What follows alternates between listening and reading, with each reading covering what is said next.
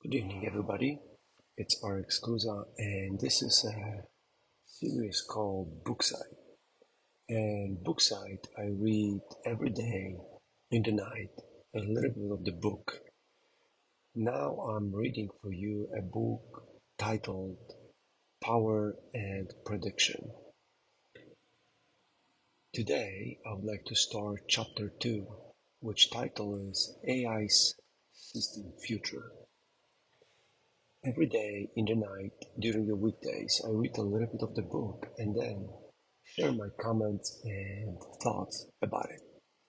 So let's start with A I Systems Future, a chapter from Power and Prediction book.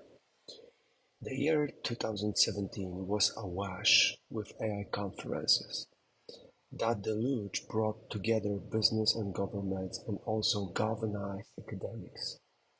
Having realized that artificial intelligence had the potential to transform economies, we wanted some of the best economic researchers in the world to think about A I.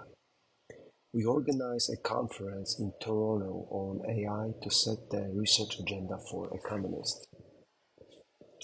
To our surprise, we had no trouble attracting a crowd. Stanford University, University's Paul Milgram, who would go on to win a Nobel Prize for innovations that spanned economics and computer science, recalled a similar invitation he received in nineteen ninety for a conference on the economics of Internet. He had declined that one and regretted. I remember vividly when in nineteen ninety, the N S F asked me whether I might be interested in working on the economics of the Internet. And I was too busy, mentioned Milgram, working on principal, principal agent theory, the economics of the firm, and supermodularity, so I declined, he wrote. But no excuses this time. Yes, I will be there. Some of the participants were bullish on the impact of A I. Daniel Kahneman, another Nobel, Nobel Prize guy, remarked, I do not think that there is very much that we can do the computers will not eventually be prompt to do. Betsy Stevenson, who served on President Obama's Council of Economic Advisors, summarized the optimistic sentiment by noting, it's clear that economists believe that artificial intelligence represents an opportunity for substantial economic gains.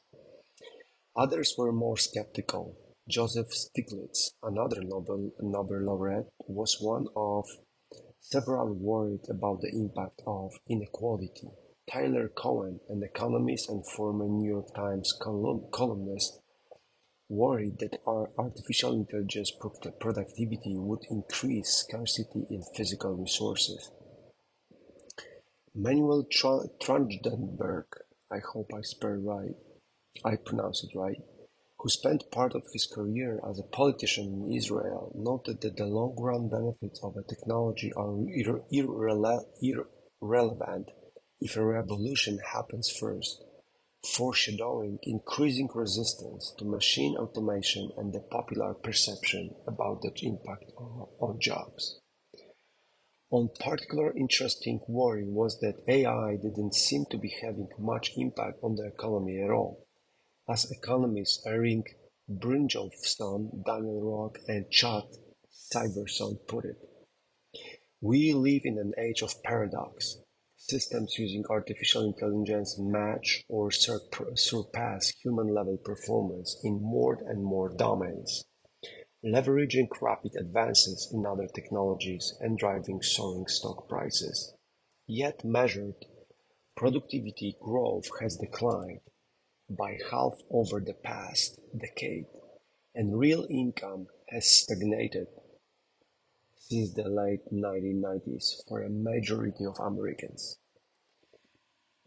For those who study the history of technology, this paradox is not unprecedented. In nineteen eighty-seven, M I T Robert Solow famously qu- quipped that we see the computer age everywhere but in productivity statistics. Computers were appearing all over the place without measured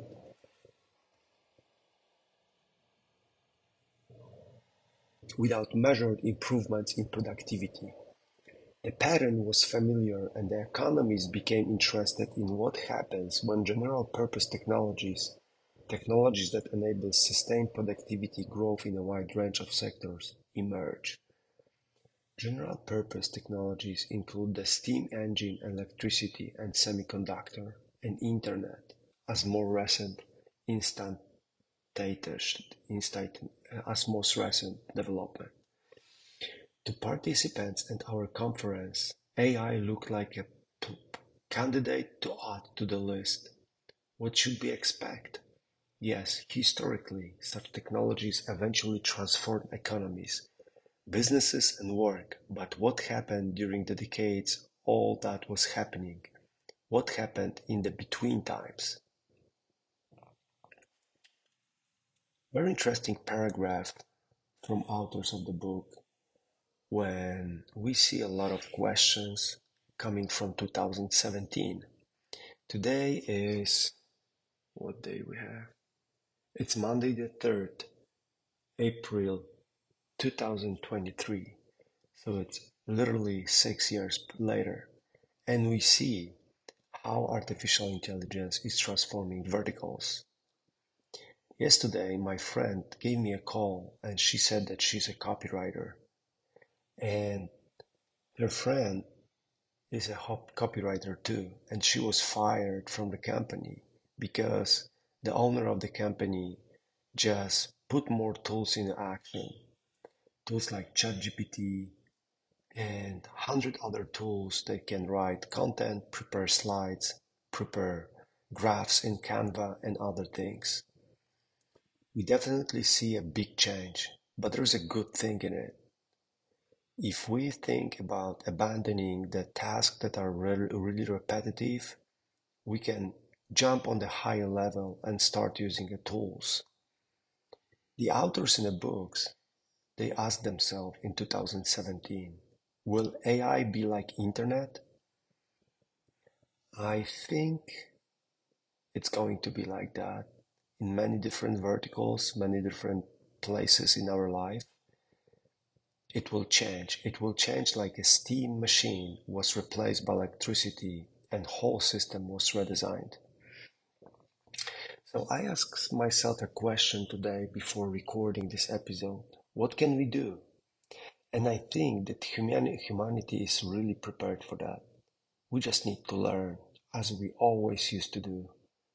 When there is the first car on the road, when there is the first steam-driven train, and when there is the first website, we were constantly learning how to leverage and utilize those tools. And I really look at the bright side of A I, that we can still learn how to use a new type of tools.